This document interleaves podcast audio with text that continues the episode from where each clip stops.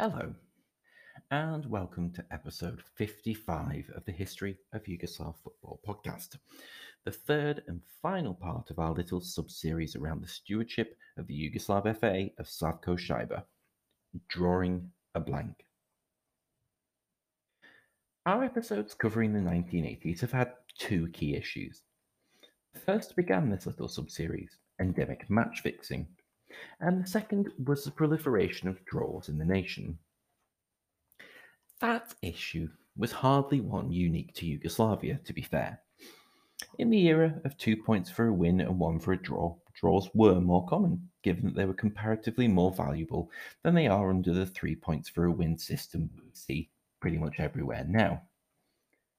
However, with the match fixing issue existing also, simply adopting a higher stake gambit when it came to winning games wasn't necessarily something that would work in and of itself. So Slavko Sajber decided to go against the grain and tackle match fixing all in one fell swoop. While it won't impact the season we're about to come up to of 1987-88, it will come into effect at the end of this season and beyond. Sajber's solution was to, in effect, make fixing a game to be a draw impossible because there were no longer going to be any. Every game from the 1988 89 season on to the breakup of Yugoslavia itself would be impacted. If a game finished the 90 minutes with a draw, it would go into a penalty shootout, with the winner of that shootout getting one point and the loser getting none. In one way, it was a success. In the 87 88 season, there would be a total of 78 draws in the league. The following season, it would be 67, and the season after that, 51. In another way, from the perspective of fans, it would create a lot of criticism because, bluntly, every draw was ending with penalties. And when you have 51 or even 67 penalty shootouts per season in the league, they soon lose their appeal and become a very, very silly idea. In our three episode tour through Sajber's influence in Yugoslav football, our first episode covered the scandal, our second, the fallout, and in this one, his attempts to fix the issues that rose from it. Draws were an issue in the league. There were seasons where, of 34 games, 14 or more games for a side were draws. Some were, of course, suspicious, and adding the wholly random nature of penalties to the mix was going to sort of eliminate fixing, although, as we'll get to in a few episodes' time, it didn't eliminate it entirely. However, it was a response that was disproportionate in that while the issues it aimed to fix were giant, the method of doing so was the nuclear option. And it will perhaps not surprise anyone to note that other nations didn't follow suit. Aside from the MLS, but that's Americans and the concept of draws for you. Draws weren't the only thing for which this would be the final season. The second league would be about to be reformed also. After 30 years of the East West format, the second league was about to be reformed for the 88 89 season into one national league of 20 from two regional leagues of 18. While the immediate results of the season for our timeline are that Napredak Kruševac and Spartak Subotica would win in each region to get themselves in the first league for 88 89, nine sides would be relegated from each regional league. Also, sort of. In the West, Olimpija Ljubljana should relegated, but was spared it so as to keep a Slovenian team in the league, and Iskra were relegated in their place, having finished the season safe. Iskra scored seven more goals across the season. Yugoslavia would actually have had a third tier side playing in Europe the next season, as the Cup would see its greatest shock in its history. This season, Borac Banja Luka get themselves to the final, becoming only the second second league side to ever actually reach that stage. Not just that, against Zvezda, they would go on and win the thing at the JNA 1 0 after a goal from their legendary striker Senad Lupic with a header around the hour mark. They would give away a penalty late, and Pixie Stojkovic would step up and attempt to clip a Panenka straight down the middle. Keeper Slobodan Karalic, who had spent a season at Zvezda without playing a few years prior, didn't even move, and the ball was gratefully collected in his midriff. All in all, it had taken Borac 14 games, 12 Lupic goals, four penalty shootouts, and a campaign of 370 days from the regional cups that lead into the Yugoslav Cup to reach immortality. That Borac were able to defeat who was surprising at any time, but even more surprising given how Zvezda were doing elsewhere. The new Zvezda was starting to come through, and no clearer sign of that would be shown than the top scorer at the club that season being a certain penalty missing genius by the name of Dragan Stojkovic. Across the league, the season had started to see the generation from Chile come through. Robert Prosinecki would make 23 league appearances that season. Zvonimir Boban scored an impressive 13 goals, the same amount as Darko Panchev, both of whom would lag behind Rad Dusko Milinkovic, who top scored for the league. The title race itself would be a wide open one based around a few special players. Zvezda had Pixie, Velez had Tus, Dinamo had Boban and Skoro, and Partizan had a veritable dynasty behind them, albeit one that had never quite received the accolades they felt were coming to them thanks to the fallout of Sajber's round. To add to that, there was intrigue in the dugouts as well. Crvena Zvezda were managed by Velibor Vasovic, Partizan by Fahrudin Jusufi, both, as we'll remember, of Partizan's babies, and two people who, if you remember back 20 or 30 episodes, had their issues with each other in the past. Dinamo had Ciro Blazevic back in the dugout, while Velez had their own legend back at the club, Enver Maric. And this season would perhaps be as close as Velez would come to managing to win the title leading for much of the season before being overhauled at the top with three games to go, in spite of a famous early season 5 0 demolition of Zvezda. At that point, only one point covered the top three, with Zvezda on top, followed by Velez and Partizan, who were finishing the season in tremendous form. It would take until the penultimate round for things to be almost settled, with Zvezda pulling two points clear, but even then, they had a nervy two-all draw on the final day against Sutjeska to navigate to secure things once and for all. Hajduk, meanwhile, were well off the pace in a season that attracted headlines for all the wrong reasons. Their spring saw them win only three games and get through three managers, most notably Ivan Vutsov, a Bulgarian who had joined from Spartak Pleven and would give Alen Boksic his break at Hajduk.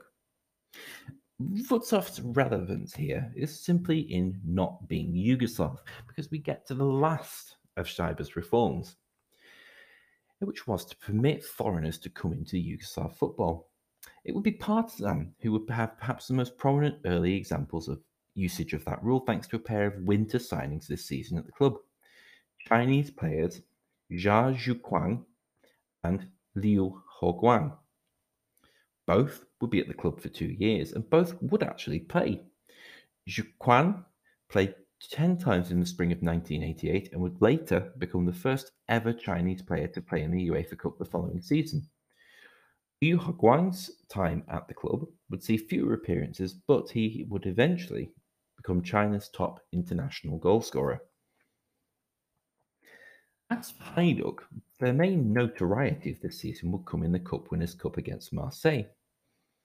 In the first round, Hajduk would require penalties to get past Danes Aalborg, drawing Olympique Marseille in the second round.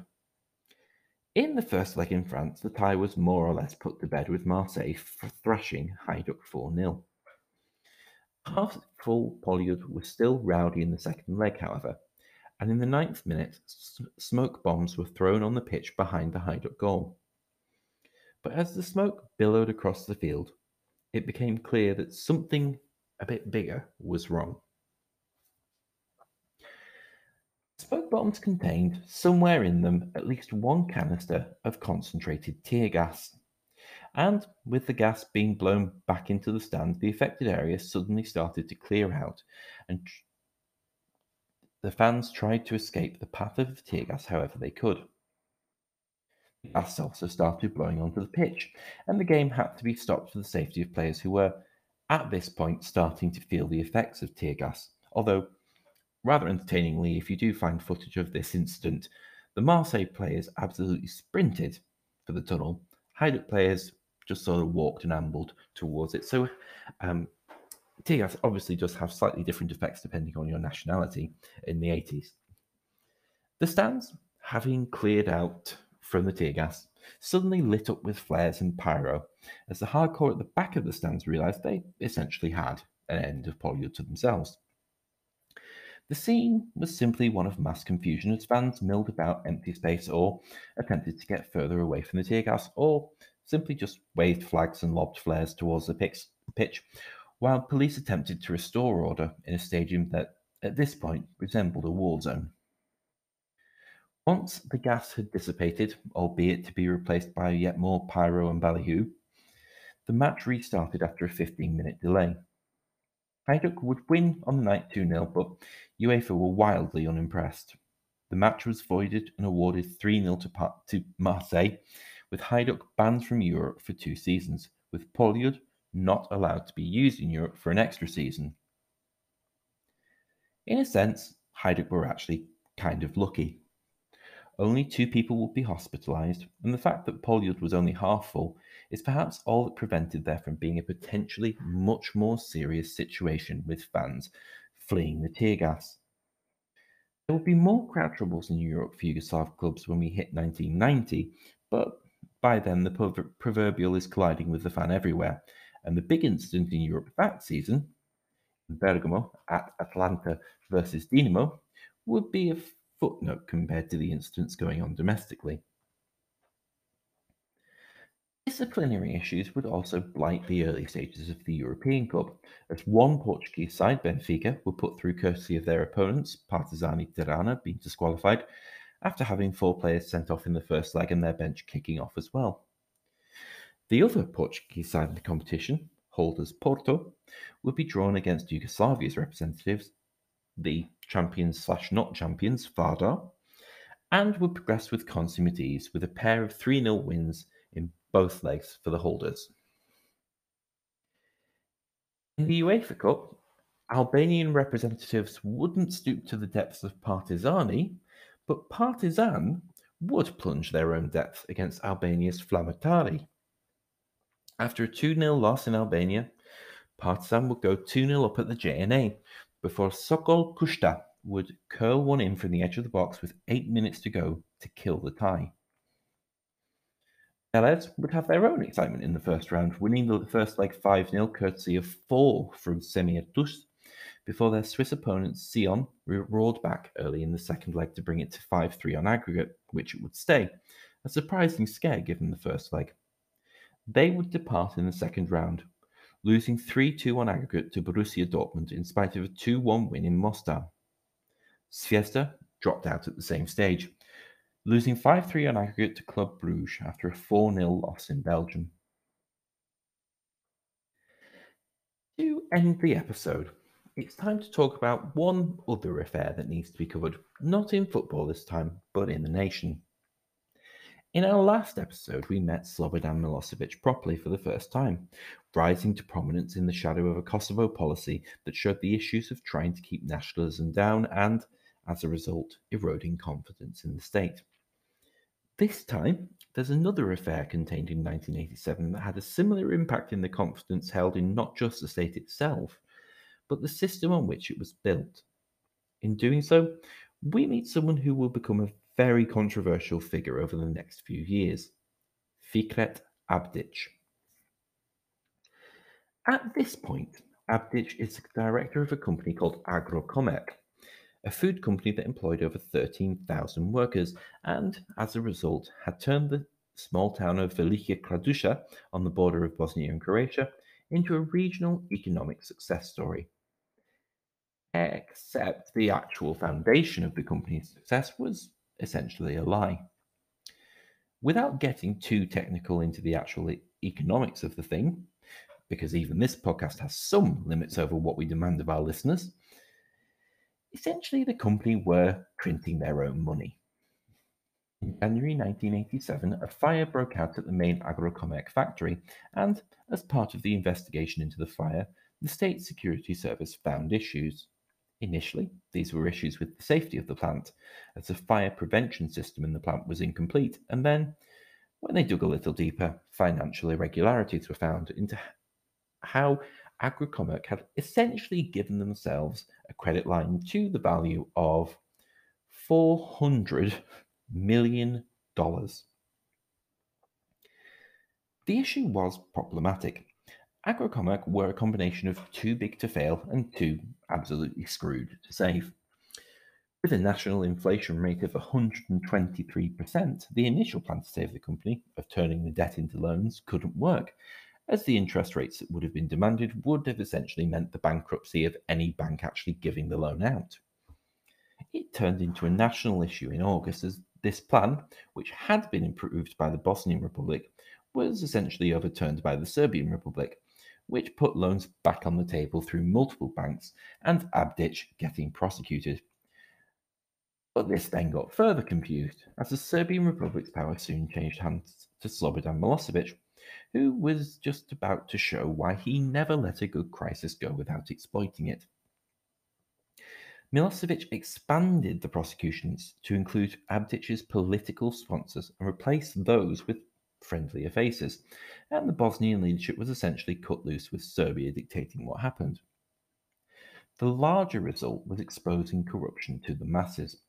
Much like with Sajber's round, what happened with Agrokomerc, particularly as there was plenty of rumour that the whole thing was staged so as to get rid of certain undesirables in the Bosnian leadership. Perhaps no clearer sign of the cynicism with which the whole thing was treated exists than what would happen in 1990 when Abdic would start his career in political leadership and would be elected to be part of the Bosnian presidency. From there, Abdic would have a very eventful few years, but we'll get to that in a few episodes' time, because while Agrokomerc was following in on itself in Bosnia, in Slovenia, yet another fire was lit. The Slovenian spring, as it's known, is broadly a fairly unknown thing because it swiftly turns from spring into spring dependence. But while Agrokomerc was bubbling on in the background, spring 1988 saw Slovenian cynicism as to the benefits of the state turn into outright resistance for two reasons. The first was at the start of May, with the foundation of the Slovenska Kmečka Zveza, or the Slovenian Peasants' Union, which was Slovenia's first openly non communist pol- political party since the kingdom era prior to World War II. The first, but by no means the last, as alternatives to the Communist Party sprang up fairly rapidly because of the second event, the JBTZ trial. At the end of May 1988, Slovenian journalist Janez Janša was arrested now, you may have already heard of Janša given that he is currently the actual Prime Minister of Slovenia, serving his third term, and has the rather excellent nickname of Marshal Twitter because of his social media presence, and also because he does lead his party, the SDS, with the sort of personality cult that Tito himself would have been quite proud of. Janša, at the time, was really quite annoying for the state Slovenia was reasonably liberal, and the press had relative freedom compared to other areas of Yugoslavia. Janša, the defense correspondent for the publication Mladina, took great joy in exposing issues with the army, most notably selling arms to some very, very, very dodgy regimes in Africa. With the army aware that Slovenia itself wasn't going to do anything about Janša, much like with Slavko Sajber, they took matters into their own hands. Notes from an army meeting found their way into the hands of the Mladina officers, and the army moved in to arrest Janša and three others, with the trial taking place in a military court and, as such, outside of the control of the Slovenian government. In attempting to try to force Slovenia back into the fold, the army instead found themselves jumping into a hornet's nest. A campaign group and I'm really apologizing for the pronunciation of this one. Odbor za Varstvo Klevekovi Pravic, or the Committee for the Defense of Human Rights, was set up to oppose the trials and to essentially wind up the army now that Janša was in jail and couldn't do it himself. A petition in support of the arrested got over 100,000 signatures with a peaceful protest of over 40,000 taking place in June in Ljubljana. The army were pressed to make the trials public and to hold the trial in Slovenia in the Slovenian language rather than in Serbo-Croatian, neither of which the army actually did, and the army's reticence only annoyed Slovenes more. When the four were found guilty and given their sentences, however, they were sentences that were passed to the Slovenian authorities to actually put in place. As a result, the prison sentences often consisted of little more than a curfew on the guilty who were free to more or less do whatever they liked during the day. The result of all this was in giving Slovenes common cause. They had been shown that the state was ultimately not working in their best interests, and it was the spark for political growth in the nation. For all people had different views, the one thing everyone could agree on was that Yugoslavia wasn't really doing right by Slovenia. Within two years, Slovenia will be having multi party elections. Janez Janša had accidentally become the lightning rod that would begin the independence of a nation. Next time on the History of Yugoslav Football podcast, it's time to talk about Vojvodina. Because for the next two full Yugoslav episodes, revolution will play out there.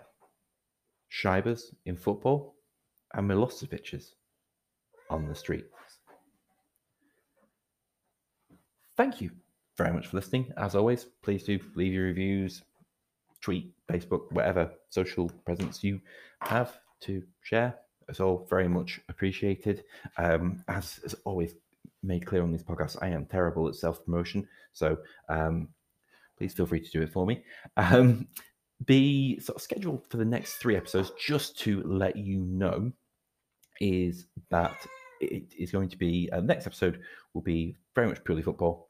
The episode after that is going to be uh, uh, a special one on Albania.